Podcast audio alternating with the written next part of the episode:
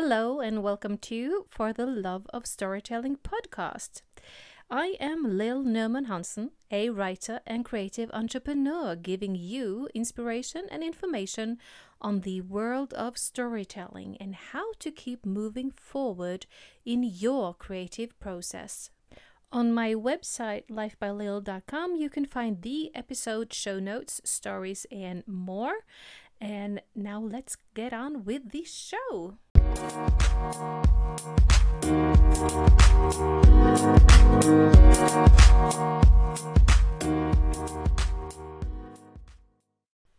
Hello, storytellers. This is episode number four of For the Love of Storytelling. Now, if you listen to my previous podcast, I named this episode I Write So I Can Breathe. I had a bit of a think and I made changed the title to How the Need for Writing Was Mistaken for A D H D. Um, these podcasts are also written out in um, most of the words and most of what I said, uh, I say here on the podcast, uh, on my website and on medium dot com. So you can r- read them there if you'd like, um, but mostly I do tend to talk more on my podcast and just need I just have this text as a um, manuscript for me. So what happened was, the other day I was thinking of designs for my Redbubble shop when I remembered something from my past. Something I thought was wrong with me, but in fact was the essence of me. You see, the feeling of unease that you get from time to time, where you can't put the finger on what it is, uh, but you definitely know it needs to change. It was time to make some changes in my life at that moment. Some huge changes had happened um, a year, well, two years uh, previously. And now I was more of a, at a point where I was reinventing my life. So I went to the doctor because I was quite troubled with this. It was a big nuisance in my life, and um, I started to wonder uh, if I had a condition, or it's, what's it called? It's not a condition. Anywho, I'll tell you right now. Yes, I think you might have A D H D. That's what the doctor said when I went to her. So, and uh, funny thing though, um, she had just come back from a intensive course the weekend before in mental health, and what I was saying was what she learned uh, about patients with A D H D. And I noticed how she looked at me and nodded as she was agreeing with herself about the coming conclusion. I'm sending you to a psychiatrist to evaluate you properly, she said. Uh, and it, it kind of felt good to be heard, but still something felt off, and I just couldn't put my finger on it. So the day before the appointment was a beautiful spring day. It was actually a Sunday, and you would think Hollywood had staged my view for the coming scene. It was just warm enough to open the windows so I can let in fresh air and the sounds of nature into my apartment.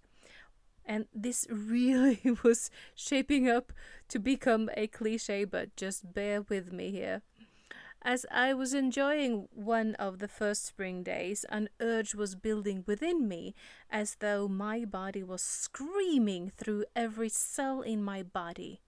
Write! Just write! And it was just so intense, and I was so frustrated, so I pulled my computer uh, out of my cupboard and s- sat down and started writing. And I didn't know what to write. I just started writing my feelings, and then I came into more of a, a, a scene, and then before I knew it, one hour has passed, and I had written over two thousand words. So you see, I had been writing for a bit on and off over the years to get familiar with my writing voice, and the desire had been there since I was in my teens, but with no love for grammar, uh, I gave up on the idea, and it, and it seemed to be the most important thing to be a writer, to be um, to, ha to show promise to, of becoming a writer. Uh, what I heard through my teachers and and people who who uh, review books um, and people who rave on books, they talk about the grammar, and so I gave up on my my writing because I didn't have a love for grammar. So why would I be uh, have any promise of becoming a writer? So apparently at this moment, it was beyond my thinking mind and more of a demand from the essence of me, you know, like the core of me, like it was saying, enough now, stop procrastinating, you know you want this. And it's something about this desire that we have within us. And, and these, this is why, one of the reasons why I've created this podcast. These first episodes have been more on, on, on feelings and Um, why you would like to write and when to write, and but my point with this podcast is not about how to be the perfect writer grammar wise or um, the cultural elite. I'm looking for the storytellers out there who like to tell a story, because there's so many people out there who are like me, who would love to tell stories, who would love to share stories, and they would love to write more. And the essence of this podcast, the very one you're listening to, is what can happen to you when you hold back on what is so important to you, as it was for me, my desire to write and tell stories. And I wouldn't let myself write. I would I would write like every couple of months just to get some writing out, but I noticed I never improved. I always had the same type of writing, the same type of voice, and I had a feeling there was more inside of me. And what I actually do right now is that I have one story, and I, and I like to tell people that this story is sort of a Harry Potter type of story with shapeshifters and um, teenagers in college, and um, it's called Lillian Marcus. And I use that story to write frequently to improve my writing. So that's one of the tips that I will be telling you later on. So, and then also I will be gathering more tips from people out there on how to just write and just become the writer you would like to be. Because there's one um, podcaster that I listen to that I will talk more on at a later date, that um, she talks about how she has a master's in writing, but her She accredits her writing to be more improved in the years after she did her master's. It wasn't due to her master's that she became a great writer. It was due to the communities that she was in. It was due to the uh, people that she connected with and had the one-on-one experience where they where they exchanged um, text and um, they helped each other out and had more clarity, and above all, just delivering her text to a uh, editor, and the feedback she would get from her editor, a great editor, was a more a, a better learning for her than the writing classes that she had in the university.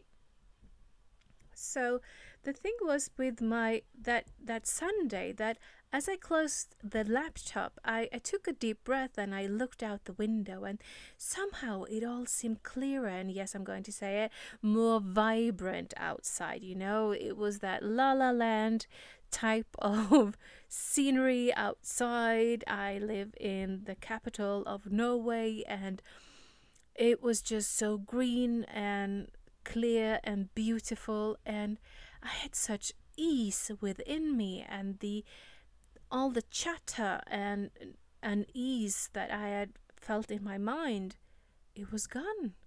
It was it was as, as if the underlying stress that I had been having all day, every day, from the moment I wake up until I, I go to bed, it was gone, and I could go outside and enjoy a cup of coffee and really f- hear the humming of the city. So, you know, the next morning I called the psychiatrist uh, I had um, I had my appointment with uh, as soon as they opened their office, and I told her, you know what, apparently I have an imagination that needed to be heard. And she was okay with that and told me if I needed to have a talk in the future, let her know, and in the meantime, enjoy my writing. And I have not called her since. Instead, I have written whenever I get the uneasy feeling in my body. And when I I write, uh, I talked about this in my previous pod- podcast as well, Uh, when you get out those feelings that you feel inside of you, this, that the reason why you feel the stress, the real, the reason why you feel unease is that you have something within within you that's not yours that needs to come out.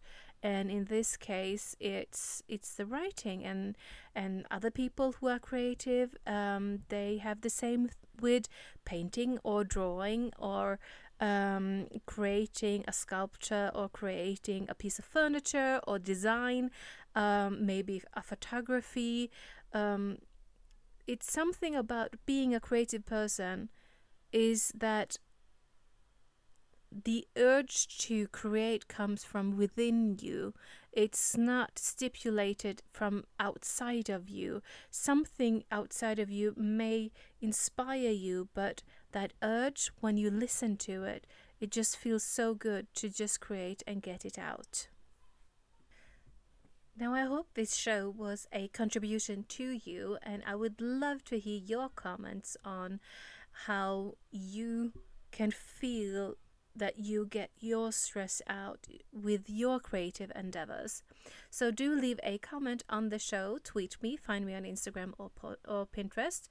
You can also email me on Lill at lifebylil dot com, that's L I L L, with a comment or a topic, topic you would like me to feature on a future episode. You can also become a patron. Uh, I've just signed up for that. Uh, so check out For the Love of Storytelling on uh, Patreon and use my name, Lill Norman-Hansen. So tomorrow is episode number five, where I talk about the benefits of listening and how you truly listen and what you will get from that and how to really listen.